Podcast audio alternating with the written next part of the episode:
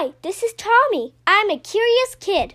I love to learn and always work hard in school, but I really love exploring difficult and complex subjects like economics, astrophysics, and psychology.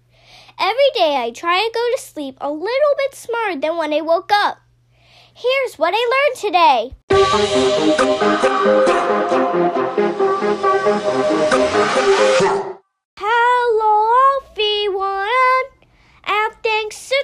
Tuning to episode 322 of the What I Learned Today podcast.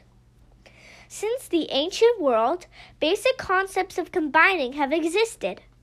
Over time, the mathematical process of combinations and permutations has gained more complexity to encompass various mathematical subdivisions that all involve combinatorics.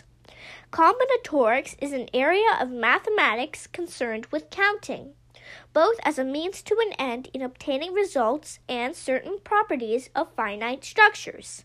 Its applications range from logic to statistical physics and evolutionary biology to computer science.